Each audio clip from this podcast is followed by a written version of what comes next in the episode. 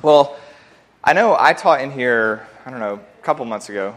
Bob, when was it? Bob would remember.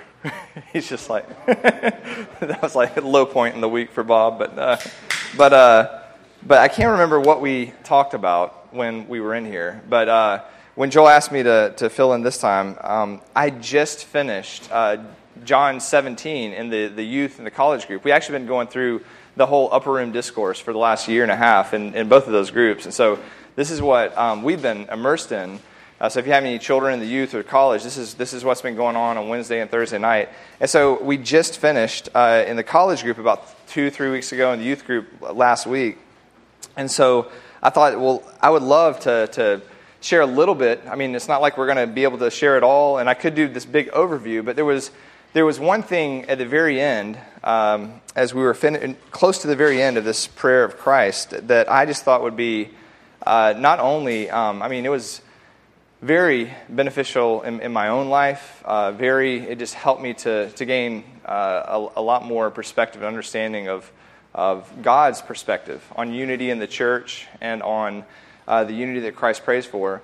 But then I felt like, well, as a church, all the things we've walked through over the last couple years, this would be a very important topic uh, and an, uh, a very important place where the, the Word can instruct us and the Word can refine our thinking. The Word can help us to see, you know, what glorifies the Lord. And Lord willing, uh, continue to, to unify us as the body.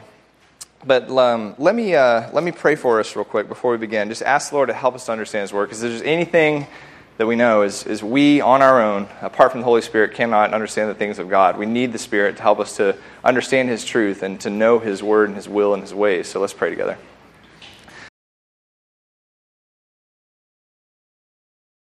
So, the, the, the title of, of the lesson or the topic that we're going to talk about is Unity in Jesus Christ. And, and like I said, this is just uh, one of uh, the, the parts of Christ's prayer in John 17 that we looked at uh, in the college and the youth group.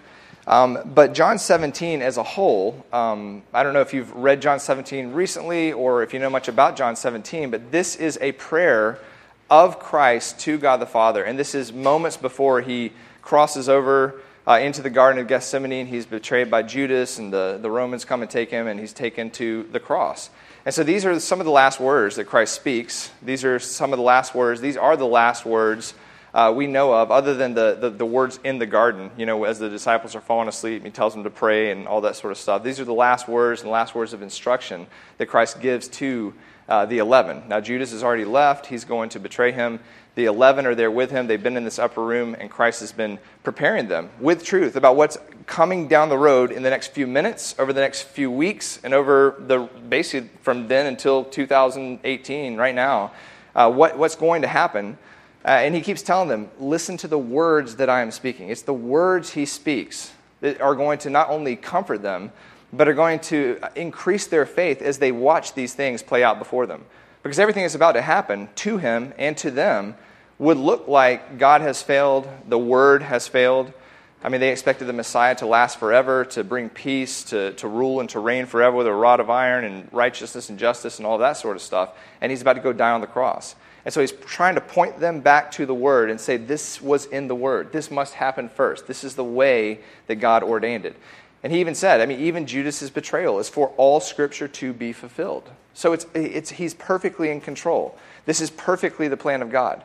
Nothing is going wrong during these last few minutes, but the disciples are having a hard time seeing that. And, and we do the same thing, right? Every time things get hard, every time we walk through trials or suffering, every time we can't see the end, it, like, like we can see the end anytime, you know? I mean, when things are going good, we feel like this is going to end well, right? When things go bad, we feel like it's going to end bad. But if we trust in what he says, then we know no matter what the circumstance, it's going to end with good for those who are called by his name, for those who are chosen by him, who love him. And that good is defined as he will use the circumstance to sanctify you, to change you more and more into the image of Jesus Christ, so that you reflect Christ and that he uses your life to do his will, to find his children, and to sanctify and edify the church. That is always what he is doing. Every circumstance in your life, no matter how you define it good, bad, uh, wicked, uh, right, uh, the Lord is going to use those things in the life of his children to draw us to him, to make us like him. And, and he's going to use it, honestly, to, to unify us as the body of Christ. When you look at John 17, um, I don't think I put these quotes up there, but in John 17 is a special chapter of the Bible because you have God the Son praying to God the Father. And Christ prayed to God a lot, but very rarely do we have any of the content written down in the Word of God. I mean, we know he goes off at night to pray for entire nights sometimes and stuff like that, but he usually leaves the disciples and goes and does that on his own in secret. But here, we are able to see into uh, the mind of Christ. We hear the words of Christ. We can see the will of the Father. This is something that, that, that we would have no ability to understand or know except for the fact that, that Christ allowed the 11 to be present as he prayed to the Father. And then through the power of the Spirit that he sends after the ascension, he allowed John to recall these things, to bring them to remembrance, and John wrote them down, inspired by the Spirit of God, so that we have the words of Jesus Christ to God the Father. And we're able to see in just a tiny little glimpse what Christ wills and what he prays for both the 11 presently and for all those who would come after them, which would be you and I, if you believe in Jesus Christ and follow him. In other words, we have a little taste of the intercessory work that Jesus Christ does at the right hand of God the Father uh, forever. That's what he's doing right now. In Romans 8, we see that Christ intercedes for us that He sends the Spirit within us to intercede within us, even when we don't know how to pray, that He would pray the will of God. He would be doing the things within us that, that, that we need to do, and, and he's, he's taking care of us through His Spirit. And Christ intercedes from heaven, knowing the full will of God. Actually, if you go read Romans 8, and I can't remember if it's in the notes today or not, but Romans 8, 26 to in there, 30 something. Uh, but Betty talks about the fact that He puts the Spirit within us. The Spirit within us is always interceding for us with, with prayers deeper than our own understanding. And that's not talking about some weird you know, prayer language that we see in the charismatic church. It's talking about the intercessory work of the Spirit of God within us. And it's Christ who fully knows the mind of the Spirit within us that intercedes basically to instruct the Spirit and to, to make sure that our life turns out the way God wants it to through His intercession for us. And it's Christ who fully knows the mind and the will of God that's interceding God's will. In other words, if you're a believer, you're wrapped up in this Trinitarian work every day of your life so that the Father's will will be done in your life through the intercessory work of Christ, the intercession of the Holy Spirit within you, and God makes sure that that happens. And that is the context of those verses that we read where we say, where it says that all things will work out for good for those who love Him, for those who are called by His name. The reason it's going to work out for good is because you're in the hands of God and, and Christ is interceding for you, and He's put His Spirit within you. And there's no way it can't work out for good because He guarantees that it works out for good. And then He defines that good as He will make you like Christ. But all that being said, John 17 gives us insight into His intercessory work, which is unbelievable. A lot of godly men through history have talked about John 17 in a special way. J.C. Ryle said this is the most wonderful prayer that has ever been prayed on earth. Martyn Lloyd-Jones called John 17 one of the richest, most sublime statements to be found anywhere, even in the scriptures themselves. Uh, John MacArthur said this chapter is unparalleled in Scripture. It is unique among all the portions of Scripture because it is the prayer of our Lord, the Son of God, to the Father. It deserves careful attention. In all honesty, one could be lost for a lifetime in this chapter. The words are simple enough and direct enough, but the truths are really beyond comprehension the best we can do is touch the edges of these great realities that are in this chapter. And then John Knox, uh, as he was dying, wanted his wife to read this and this alone as he died and went to be with the Lord. These were the last words that he wanted to hear in this present life as he moved on to be with the Lord. So, I mean, these are some, some great men of the faith, and they all look at this chapter as a very unique uh, portion of Scripture. So, like I said, we're only looking at a, a piece of it today, and we're going to specifically look at John 17, 20 through 23. And, uh, and this comes, you know what? Now we're going to read it, and then we'll, we'll look at this little part together because it's just one chapter, and this is the prayer of Christ. So open to John 17. Let's read it together. And then we're going to look specifically at these verses at the very end. So Jesus, they've left the upper room. He's left the upper room with his disciples. He's either walking through Jerusalem talking to them and either stops and prays this prayer or prays as he walks. Wherever they are, it's before they've actually walked out of Jerusalem uh, and then uh, cross over uh, the, the ravine of the Kidron into uh, the Garden of Gethsemane. And, and having spoken all these things to the disciples, telling them what's about to happen uh, with the crucifixion, his ascension, the coming of the Holy Spirit, and all that.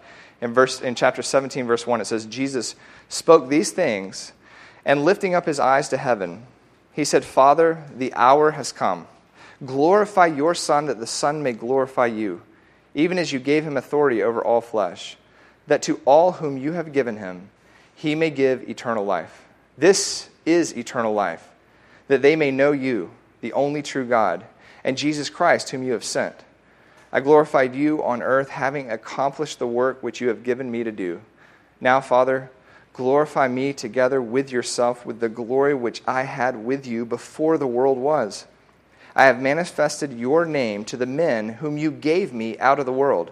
They were yours, and you gave them to me, and they have kept your word.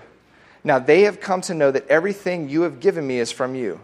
For the words which you gave me, I have given to them, and they received them, and they truly understood that I came forth from you, and they believed that you sent me. I ask on their behalf.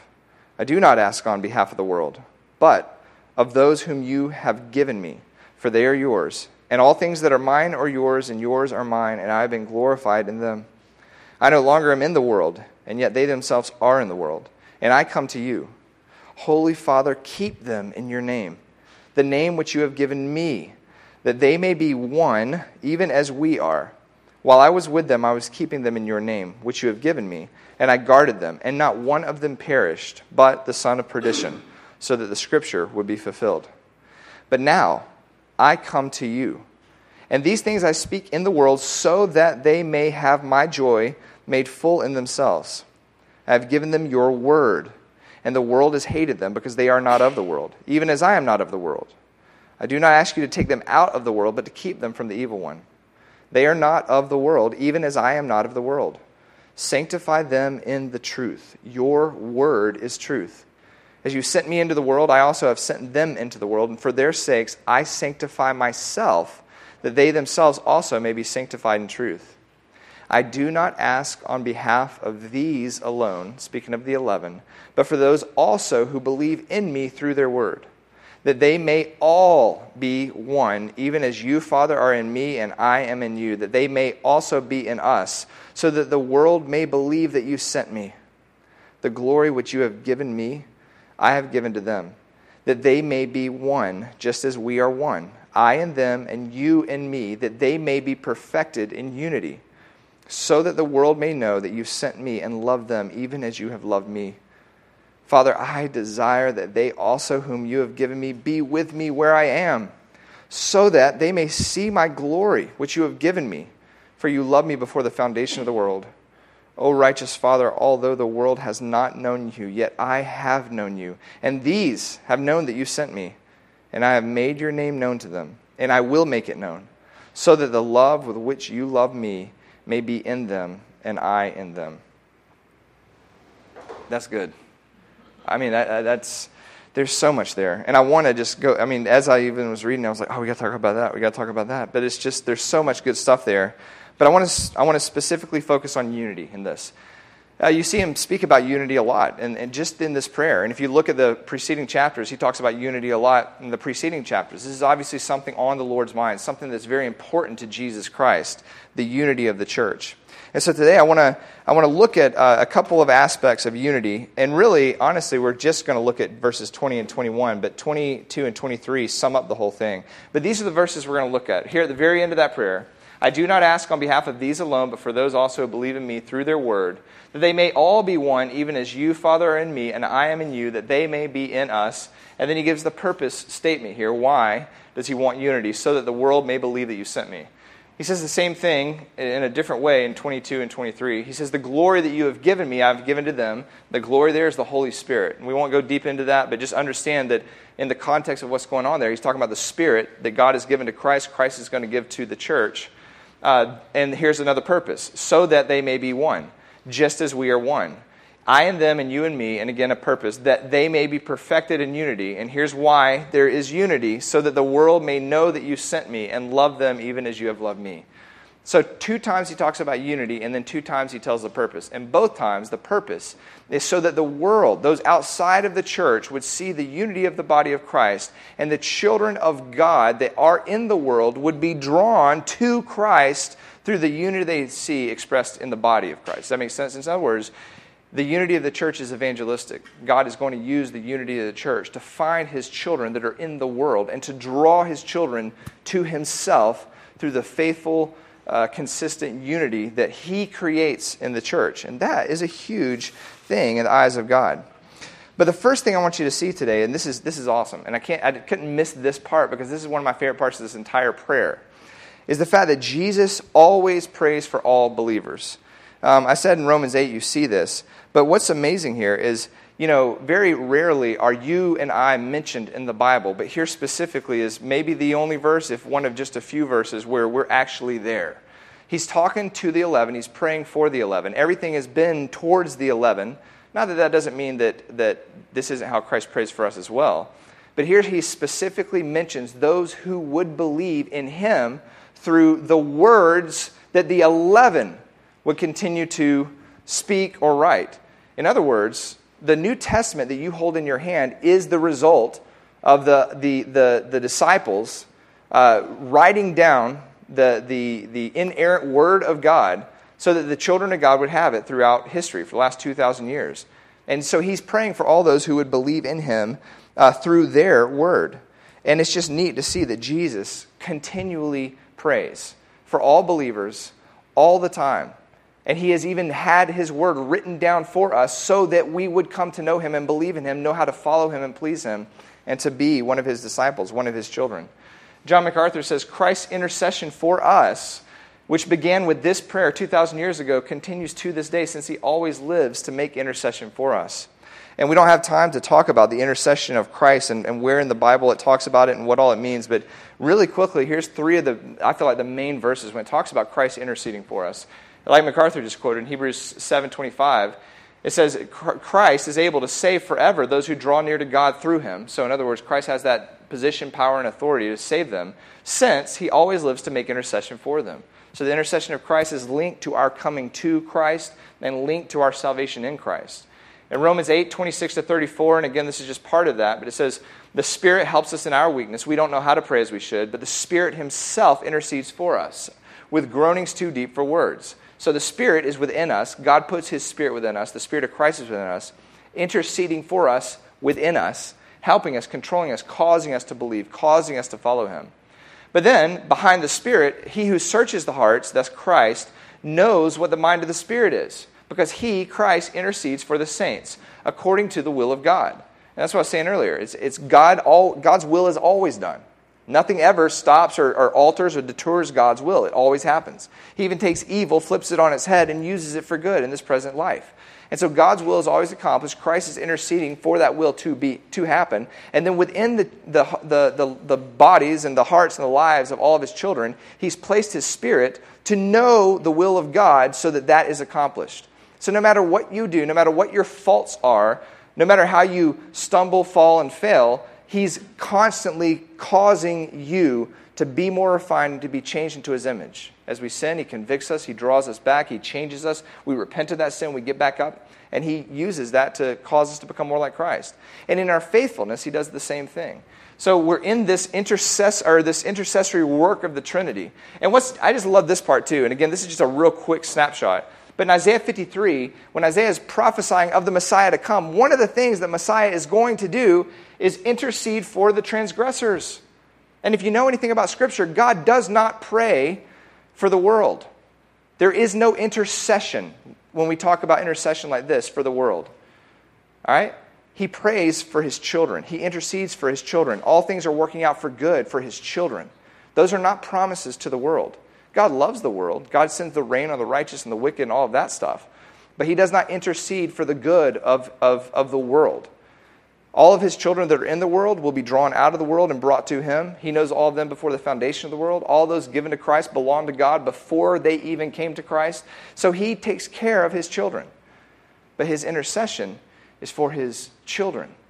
And that's a very special thing because that helps you to see that no matter who you are, what you've done, what you know up here that no one else knows, and what's coming down the pike in our lives, Christ will always intercede for you. The Spirit within you will always do the work of Christ within you, and God's will will happen in your life. And God's will is that you be made more into the image of Christ, and that you be together with Christ, that you be made spotless and blemished without any wrinkle, any sin, any such thing, so that God can give you to the Son as his perfect, unblemished bride at the marriage of the Lamb.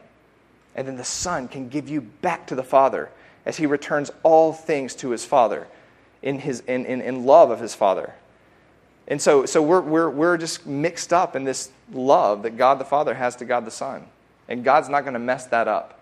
And that's what's awesome about the love of God. He's always interceding for all believers. Um, now, all that being said, uh, he says uh, he, he prays on those who will believe in him through his word. To believe here, it means to put your trust in or put your faith in. It's an ongoing pattern in our life. Now, and again, I know in this church we, we teach this very clearly, Lord willing, you understand this, but your, your belief is not a one time event. You know, it's not some prayer you prayed or some decision you made or some, some sort of, uh, of a benchmark moment in your life where, where all of a sudden you went from, uh, you know, now, now you, you, you've changed. You know, now, now I'm not saying there's not those moments. But in our culture, we have like, you know, well, on this day I prayed this prayer and signed this card, or on this day I went through confirmation, or on this day, you know, it's like we can, we, we think that we can have these mechanical means of coming to Christ.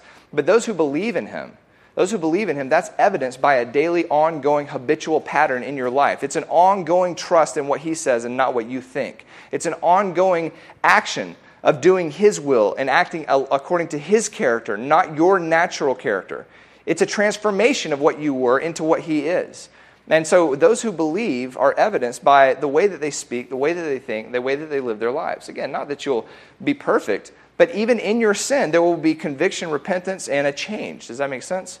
And so belief here is not talking about a one time moment, it's talking about a lifetime. It's an ongoing uh, action. And so they believe in his word through, um, uh, in the words of, of Christ through the, the written word of the apostles. And so that's what's wonderful about the, the, the word of God it's the Word of God that calls us to believe. It's the Word of God that is the substance of our belief. And it's the Word of God that causes us to be changed into the image of Christ. And it's the Word of God that unifies us. When we talk about unity, it's the Word of God that is the foundational substance of our unity. There is no true unity on anything else outside of Scripture. It's the work of the Spirit through the Word of God that is going to cause our unity. If you, if you disregard doctrine and disregard Scripture and try to unify on some sort of vague principle, that's a man made, mechanical, false peace and false unity. True unity comes from digging deep into the Word and submitting completely to the Word, so that those who are humble and submissive are shown through their obedience. And there is unity in that. Does that make sense? The unity comes through submission to the Word. And that's why Paul tells Timothy, that's why I put these verses up there when he's going into the church in Ephesus after elders have defected from the church and caused all kinds of discord in the church. And Paul sends Timothy in there and says, Look for these kind of men to be elders in that church. And, and, and he lists all of that stuff out.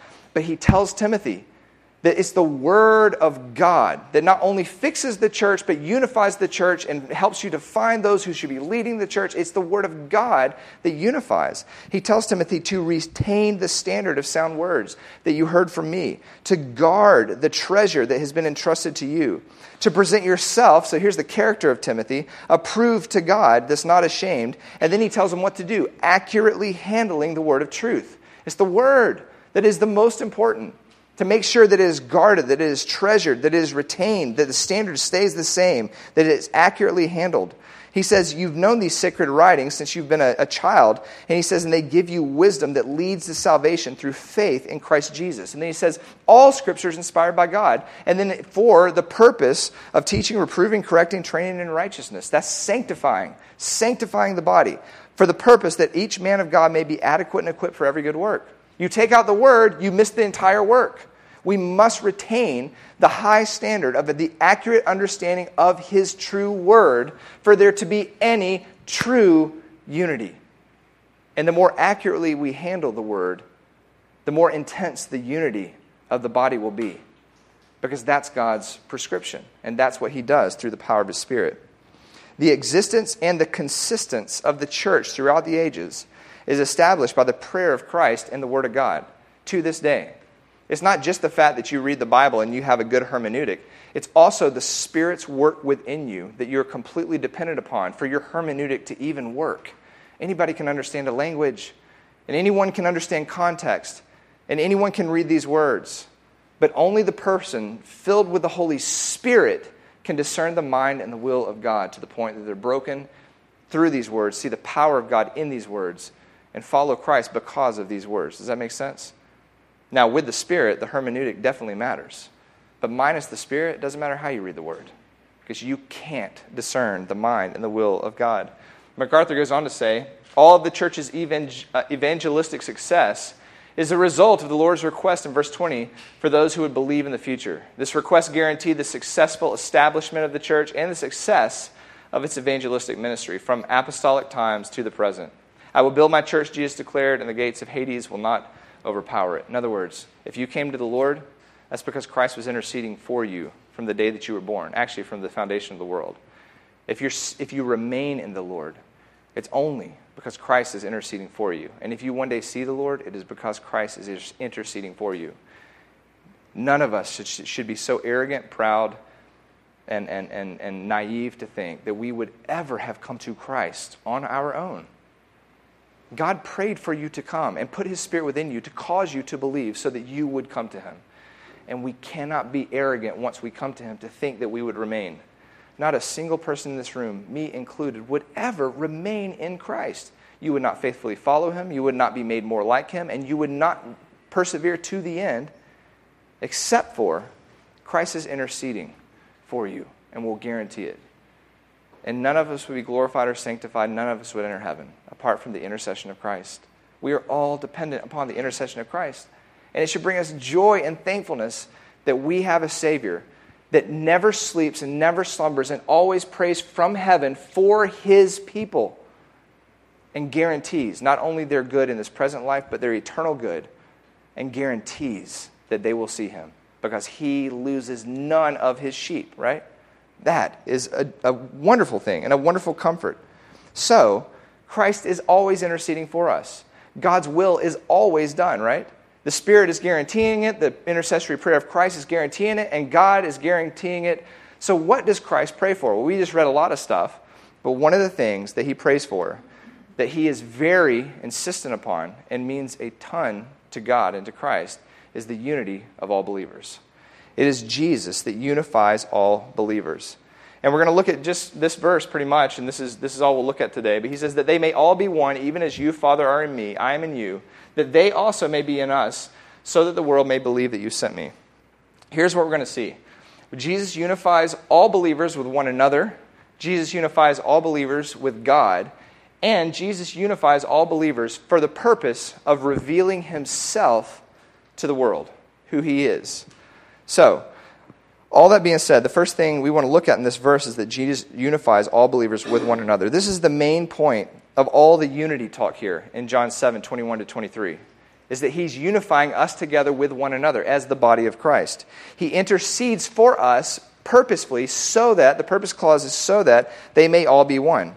So the church is united in Christ, and we've been united together in Christ from Pentecost up until what's today? May 20 something, 2018. Like 7, 27. All right? So for, for almost 2,000 years, uh, the church has been unified in Christ. Now, it's easy to look around with your, your eye and see tangibly that the church is just, in a mess, right? You got denominations everywhere. You got people fighting people everywhere within the denominations, outside of the denominations. Then you got all this silly ecumenical stuff where we're trying to unify the church under some like I said, vague doctrine or vague sentence or, or just nothing. Let's just love, you know, one word, you know, and don't define that because we will divide again, you know. And so just get, all the things that you see are a reproach to the name of Christ. In the name of the church, they're, they're, they're, they're doing the very opposite of what the Lord wills. But what you ought to understand as a Christian, you should see this in your own life in, in the same way as you uh, see it in, in, the, in this church, is that all who claim his name are not his, right? And all that goes under the title of church is not the church. And within this universal mess that says it is from God, there is a remnant. There's always a remnant. In the mess of Israel, there was the true Israel. And in the mess of the church that you can see with your eye, there's the true church. And the true church is unified. The true church is always unified. The true church remains unified no matter how many sects and, and, and factions and denominations and, and, and wars and everything else that comes in the name of God, the, the true church remains unified. It must, or God is a liar and he is not all powerful. It must, because Christ is interceding for it. And when he intercedes, it's different than you and I interceding, right? We pray, we hope it happens. We hope it's according to the will of God, and we even pray, Your will be done. When Christ prays, it is the will of God, and it will be done. Does that make sense? So the church must be unified because Christ is praying for its unity, and God is the one that unifies it. So all believers are unified with one another because of the intercessory work of Christ. Jesus unifies us. And it's not going to be any sort of mechanical thing that we do that's going to create unity, uh, the, the, the, the visible unity. Does that make sense? It's the Spirit of God that will make the unity, and the Spirit of God is dependent upon the Word of God, and He will use the Word of God to create unity in the church. The church will be united through the Spirit and through the Word. We're unified because of His Spirit and because of His Word into the body of Christ. And Christ is always focused on internals. That's what I'm saying. You, should know that as a believer. Christ is focused on internals, not the externals. He always is. The Spirit, the belief, the faith, the character of the person. Anybody can fake it on the outside. Anybody can pretend to be something, right? We do it every Halloween. We do it at our job sometimes. Anybody can dress up like something and pretend to be something they're not. And many people come every Sunday dressed up like a Christian, but they are not. Now, again, I'm not telling you to figure out who it is and who it isn't. You look at you and go, is the core the real thing? Is the Spirit within me? And do I have the fruit that evidences the work of the Spirit of God within this body? Or is Sunday morning just another Halloween for you? Dressing up, pretending to be something you're not, so you can get stuff in this life. Ephesians 4 talks about the unity of the church. Here's what the church this is how Paul describes the church. This is it right here. After talking about the character of Christ and everything that Christ is, Paul describes the church. He says, I, I, the prisoner of the Lord, implore you, in light of all the things we talked about that we're not going to talk about this morning, but basically what Christ has done, to walk. It means to live in a manner worthy of the calling with which you've been called. In other words, in light of everything that Christ has done, the grace, the mercy, the kindness you've been shown through the blood of Jesus Christ, live, live as if you are what you say you are. Walk worthy means according to the measure according to the measure of Christ. Here's what Christ is. You say you're like him, live it. Walk worthy of that calling. And here's what it looks like. Notice it doesn't say walk worthy of that calling. Go to church, pray prayers, go to Sunday school, uh, make sure your kids are homeschooled. That, that's not what it says, right? You want to know what it looks like to walk worthy of Christ? Live in all humility, complete humility. All humility means humility according to the standard that Christ was humble. So you're always going to be failing, getting back up, and shooting towards that level of humility. With all gentleness, all patience, all tolerance for one another in love. We tolerate. You're going to sin against me. I'm going to sin against you. It's a given. We're sinners. And as we do that, you tolerate the other person in love. Love covers sin. Being diligent to preserve the unity of the Spirit in the bond of peace. The Spirit's going to create unity, whether or not you're on board. You be diligent to preserve that unity. Be an, an advocate of the unity. Be an agent that makes unity and makes peace.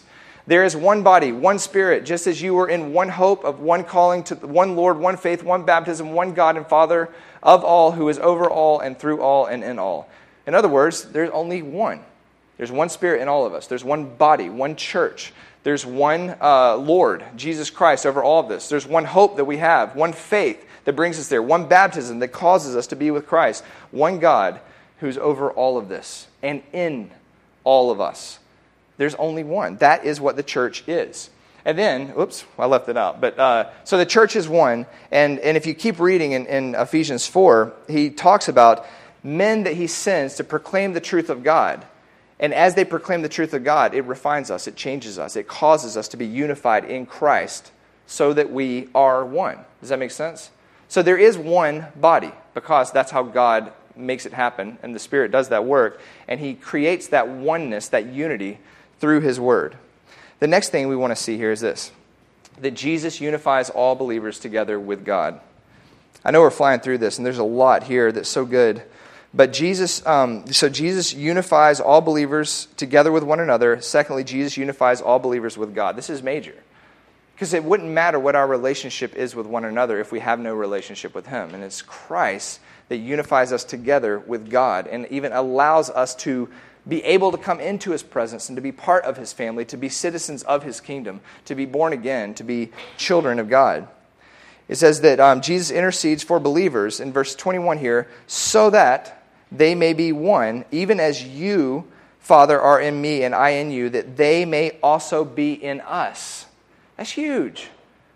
The unity that Christ prays for is not just that our relationships will be unified through humility and gentleness and kindness and tolerance and love, but He unites us together with God, that we may be in Him, that we may be together with Christ and with God.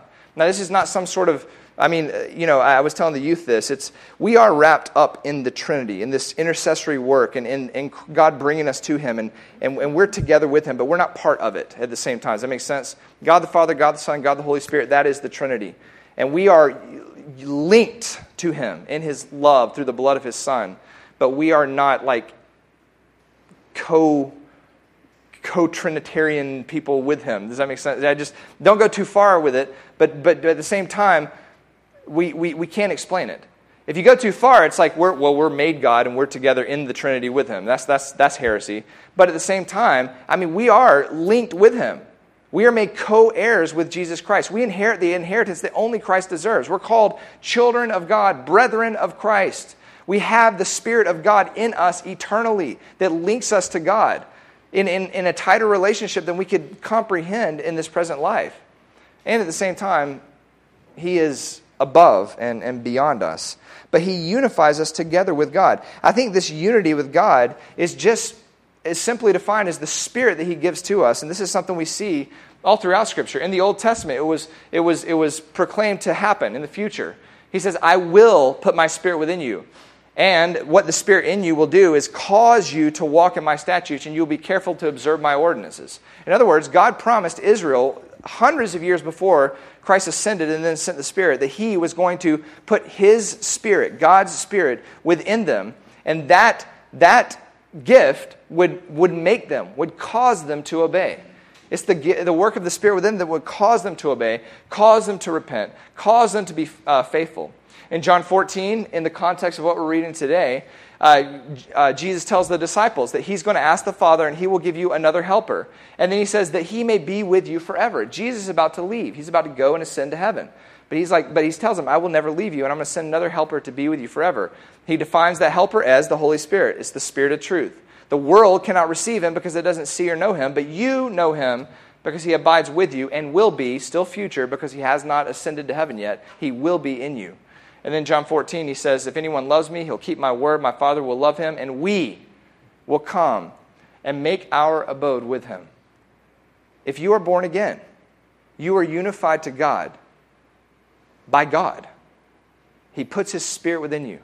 The spirit of the Father, the spirit of the Son, the Holy Spirit, however you want to describe it. God comes and dwells within us and unites us to him. We are sealed by the Spirit of God. We are, we're unified with God now through the Spirit. Nothing can snatch us out of His hands, nothing can take us from God. It wasn't your obedience that got you there, and it's not your disobedience that takes you away.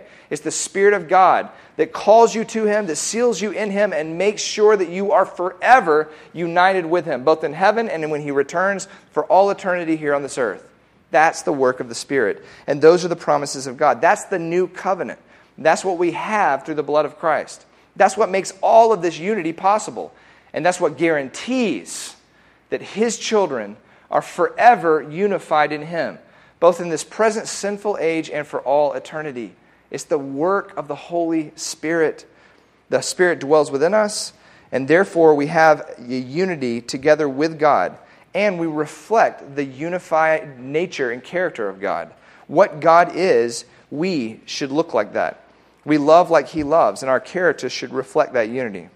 Finally, Jesus unifies all believers purposefully to reveal himself to the world. It's not just about unity, it's not just about peace so we feel good or we feel peace. In fact, I mean, this whole feeling of peace, a lot of times you're, you're, when we talk about, well, I feel peace about this situation, you shouldn't feel peace. Many times we feel peace because we're hardening our conscience. Many times we feel peace because we don't understand what He requires. And many times we feel peace because we're finally getting what we want. And we don't even know what the Spirit wants. Just because you feel peace does not at all mean that you are in peace or that you have peace. Right? Peace comes through the Spirit, and peace comes through submission to His Word. And peace is seen as we reflect His character and His nature. Minus those things, you shouldn't feel peace as a believer, right? If you're walking in sin, you should feel conviction, guilt. You should feel uh, a pull, some sort of tug. You shouldn't feel okay, right? If you're walking in humility, gentleness, love, and those sort of things, there can be a feeling of peace. And that's a wonderful thing. It's a blessing, it's a gift. But don't think the feeling necessitates that you have it. If you have it, you will feel it. But just because you feel it does not mean that you have it. Peace comes through the Spirit and through submission uh, to Him in His Word. Jesus unifies all believers purposefully to reveal Himself to the world. It says here that Jesus intercedes for us so that the world uh, and, and unifies us so that the world may believe that you sent me. There's a purpose in the unity. Jesus requires unity and He prays for unity because unity is an instrument and a tool that He uses to draw His children to Himself through the witness of the church. In other words, when we, when we uh, have disunity, disharmony, dissension, those sort of things, we are uh, assaulting the gospel. And, and, and we're doing the opposite of the will of God. And we have to understand this. This is why unity is so important. A unified church will reflect the nature and character of Jesus Christ himself. And that, that reflection of his love and his humility and those things that unite will be a beacon of light to the lost sheep that are in the world that will see that unity and will be drawn to Him, not to you, right? They see our good works and are drawn to Him. They glorify Him on the day of visitation, not us. But they should see that unity, and that should just be a light of Christ to those who, again, belong to Him before the foundation of the world and are being called by the Spirit. As they see that unity, they will, be, they will go, That looks like my Lord, and be drawn to Him for salvation. This is very important we must be unified and we must preserve unity in the bond of peace because this is what becomes uh, the, the, the, the light of Christ to the world. It's not a superficial unity. You cannot ever, in anything, accomplish the will of the holy God with plans of the depraved mind. But we do that a lot, right? We come up with some method, some means, getting people into the church, come up with some sort of unity so people will think that we have this, this bond when we really don't, right? And again, I know I've mentioned it, I don't need to dive into it, but there's this whole movement called the ecumenical movement. And if you don't know anything about it, it's basically just trying to unite all the. It, it started with just trying to unite all the Abrahamic religions. You know, you got, you got uh, Islam and, and Judaism and Christianity, and we're like, hey, listen, we all worship the same God, just different names. Let's unify. You know what I mean? That's where that whole coexist sticker started. But then it's like, well, if we're going to unify those three, why don't we just unify them all? And it just got bigger and bigger and bigger. And you got coexist in a thousand different varieties now, trying to unify all these different religions that have no unity whatsoever. If, if nothing else, Christianity definitely proclaims that, that, that nothing else can stand with it. So we become the, the bad guy. But, but even within the Christian faith, you got this ecumenical thing where we try to to, to unite under the gospel, but we can't actually define exactly what that gospel is. Or we try to unite under love and under you know, something else. And, and, and, but, but you can't do this in, in a man made way.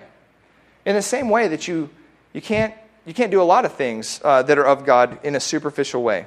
We have to do God's things in God's ways. The unity that attracts the child of God is the unity that is founded upon the truth of his revealed word. In other words, it's the Word of God that sanctifies the child of God. And holiness is what attracts the children of God. There's a, there's a huge thing in, our, in the church culture today that you, you want to uh, uh, use the culture or imitate the culture to draw people from the culture to Christ. And that's like, that's again, taking a man made thing and, and, and doing the opposite of what God wants to accomplish God's will. It's like saying uh, we, we have to lie in order to, in, end in truth, you know? Or we have to cheat in order to finally get to honesty. It makes no sense. That's, that's a depraved way of thinking. We live holy lives and speak holy words so that those who are called by his name will be drawn to him through the holiness that is heard in our lips and lived in our lives. That's it. That's God's method, and that's his way. It's adherence and submission to the truth of God's word that teaches us and sanctifies us and unites us in this supernatural way. And that is what will draw the children of God to him. It's not going to be through manipulation. You know, we can't take our youth group and rename it uh, I should have, this is a bad example because I didn't think of it ahead of time, but can't rename it something like, you know, like revolution, you know, and be like, now we'll attract kids to come listen to Jesus. Th- th- those who are going to come, they're going to come because they, they're, they're, they're broken in their sin. They see that, that they're missing Christ, and they're going to be drawn through truth and through holiness. That's how he works. That's how he finds his children. 1 Peter 2 9, describing the church again, Peter tells us that, that he says, Look, you're a chosen race. You're chosen by God. You're a people group together, a royal priesthood. You come from the king and you're, you're, you're uh, retaining the standard of God's word. You are a holy nation. You are set apart and distinct from this world. You're a people of God's own possession. You're His. And here's why. You're all those things so that, anytime you see so that, that's always the purpose, all right? So that you may proclaim the excellencies of Him who called you out of darkness into His marvelous light. That's the purpose. You exist, if you are born again, to open your mouth and to proclaim the excellencies of Christ. And your own life, the, own, the transformation He's done within you, should be a, a, a gleaming example of His work, right? I was this. I was in darkness. I was sinful. I was, you can name a thousand things you were. But through what Christ did on the cross, He has now caused me to be, and then fill in the blank. And all of those things should be characteristics of Him. I'm more humble now. I'm more patient now. I'm honest now. I try to speak truth now. Every time I sin now, I, I openly confess that sin rather than try to hide that sin. And I get back up and I repent of that sin. That's what looks like Christ. That is the humility and the, and the holiness that Christ expressed, and that's what his children express. And in doing so, we attract the children of God that are still out in the world. I mean, you ought, to, you ought to know that in your own life. Everyone in here, if you are born again, came to Christ in two, two ways. First, someone faithfully opened their mouth and spoke Christ to you. Whether that was your pastor, whether it was your mom and dad, whether that was a friend, a, a small group leader, whatever it may be, someone opened their mouth and told you about Jesus Christ. Because you cannot come to that understanding on your own. Or someone handed you his word. Someone was faithful to give you the truth. And then the other thing, and I bet you would agree with me, is you saw someone live it. And that drew you, right? you see someone that has faithfulness, you know that you're not faithful, and you're drawn to that. You see someone that speaks with integrity and truthfulness and honesty, and you know that you're a liar, and you don't want that, and you're drawn to that. You see someone that expresses gentleness and patience and kindness, and you know how impatient you are and intolerant you are of other people's uh, uh, uh sins and, and, and shortcomings, and you're drawn to that. That's what children of God do. The truth brings us to Him. And the reflection of Christ in the lives of his children draws us to want to be more like him. We don't want to be like someone else. We want to be like Christ, and we see pieces of Christ in the faithful body of Christ. And that's what unites us, and that's what makes us want to be like him. On the negative side of that, you have to understand then that dissension and divisions and disunity are dangerous, they're bad. Division distracts believers from doing the work of Christ because we're focused on our hatred of one another, right? Disunity dishonors the name of Christ, and it's a disease to the body of Christ. Anytime there's disunity like that, it always dishonors his name. Dissension defies the will of God in the prayers of Christ because Christ is always praying for unity. And if you are in the work of splitting apart, then you are actively engaged against the will of God and Christ's intercessory prayer for his body. That's a big deal. That's a huge deal. Discord disgraces the Spirit of Christ that is within us. Christ is within us. Christ is working within us to produce his nature and his character because he is interested in finding his children through our faithful lives. And when we engage in discord in the body of Christ amongst the brethren, then we disgrace his name and we're acting against his nature that he's producing within us. It's like Galatians talks about, right? The things of the flesh and the things of the spirit cannot coincide. They are always at enmity with one another. It even says there that the things of the spirit are evident. Discord, dissension, and factions are right there in the middle of the, the, the, the, the list. And he says anyone who practices these things will never inherit the kingdom of God. You cannot be engaged in this activity and then think you're doing the will of God or even think you're with God. You can fight him for a little while, but God is a wonderful father and he disciplines his children, right? We sin, we all sin, and we can walk in sin even for a while as a Christian, but eventually our father stops it because he loves us and he won't let us remain there. Uh, disharmony destroys the witness of Christ in the lives of those who choose to rebel against his will. Disunity is always the result of a lack of humility, submission, and love. Christ creates unity in his church. He does it through the expression of his nature and his character as we submit to what his word says. Therefore, anytime there's disunity, there's a lack of submission to God, there's a lack of humility towards one another and towards Christ and there's a lack of love, both of our brethren and of God. If you cannot love your brother who you see, you do not love God, right? John says that very clearly. So we cannot fool ourselves into thinking that we can create dissension, discord, disunity, disharmony, that we can not love one another. If, if you withhold mercy from another, anybody, but especially someone within the body of Christ, I mean, go read Matthew 18. You have been shown unending mercy. How could you ever find another human being who is another recipient of that mercy of God and not give them mercy? You have been shown unending forgiveness for an unending list of sins.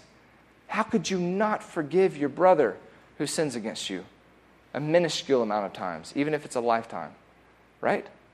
We must preserve unity. Disunity is never the agent that God prescribes to create unity. Now, hear that. That's a huge thing. God might use disunity to create purity within the church. And, and you see that happen over and over again in the church. But He creates that unity by severing the divisive and diseased member of the body. But He will never sanction that, that person to create discord so that unity happens. That would be like Pharaoh bragging that he was an agent of creating Israel. He was. But that is not a noble or loyal thing, right? It would be like Judas bragging about the fact that he sent Christ to the cross, and that resulted in the salvation of all the world. But that's backwards. Judas will be judged according to what he has done. But that doesn't mean that Christ or God won't use wickedness to create good for those who love him or called by his name. But don't be the agent, don't be the person that creates the dissension. That is a terrifying, terrifying place to be. J.C. Ryle says it like this He says, How often Christians have wasted their strength contending against their brethren instead of contending against sin and the devil. Let no man think lightly, as some seem to do, of schism, or count it a small thing to multiply sects, parties, and denominations. These very things we may depend, so we, we have these things, we depend on them. They only help divide and damage the cause of Christ. And look at this. He goes on to say in the, in the, in the, same, uh, in the same book let rabid zealots who delight in sect making and party forming rail at us and denounce us if they please. We need not mind them. Don't even pay attention to them. Let them go. So long as we have Christ and a good conscience, let us patiently hold on our way. Follow the things that make for peace. Strive to promote unity. It was not for nothing that our Lord prayed so fervently that his people might be one. Strive for unity and let those who cause discord and dissension go. Remember, your Father is a good Father. If they are His, He will take care of them, right? Just like He took care of you as you were barreling down the road of hell. Did He find you? Yes. Did he take care of you? Yes. Even as a Christian, as you sin, does he convict you? Yes. Does he always draw you back? Yes. Does he always reveal your sin? Yes. Because he is a good father. And he loses none of his sheep. And he's very concerned about your purity. In fact, every good work he begins, he perfects until the day of Christ. Because he is going to give to his, his son, the, the, the, the Lamb of God, he is going to give him a perfect bride. But do not be engaged in the dissension or in the dissentious group. We must both proclaim and live forgiveness, proclaim and live mercy.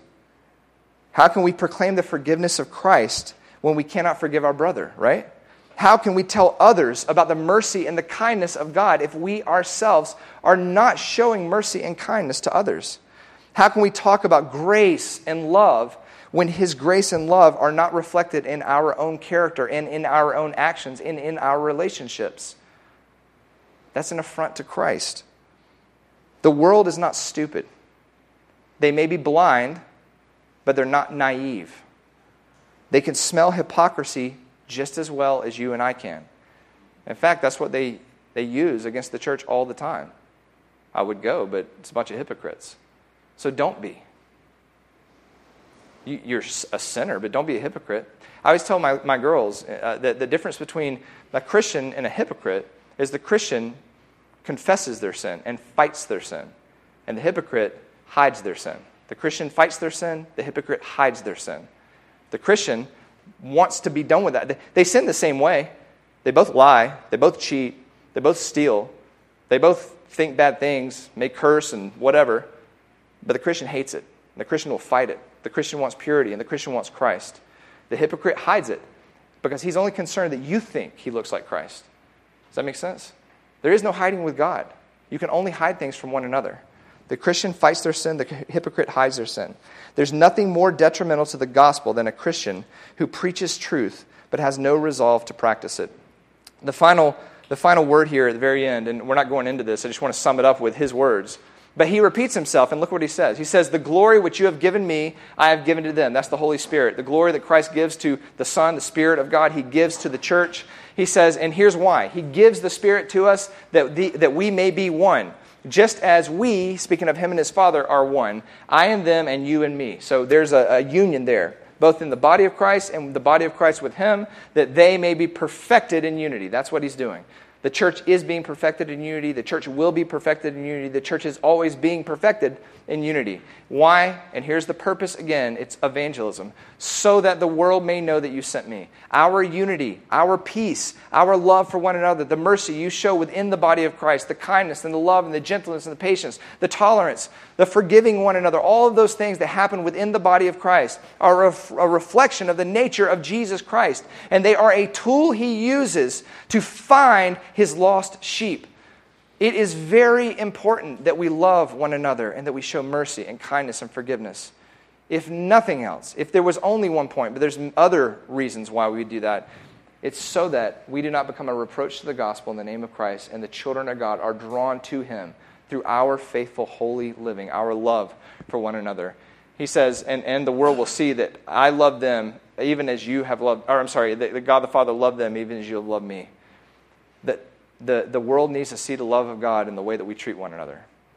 And in doing so, they will see the love that God has for Christ, that Christ has for us, in sending his son to die for us, even while we were sinners, even while we were his enemies. So, unity is very important, right? Don't let anything divide us. Divide you with your spouse, you with your children, you with the people in your small group, you with the people here in the body of Christ. We forgive unending. We show mercy unending. We're humble, we're patient, we're kind, we're gentle, we tolerate the sins of one another. Don't ever, ever say, we're all Christians, we shouldn't sin against each other. We're all Christians, we will sin against each other. And you must tolerate and love one another, right? Strive for unity. Let's pray.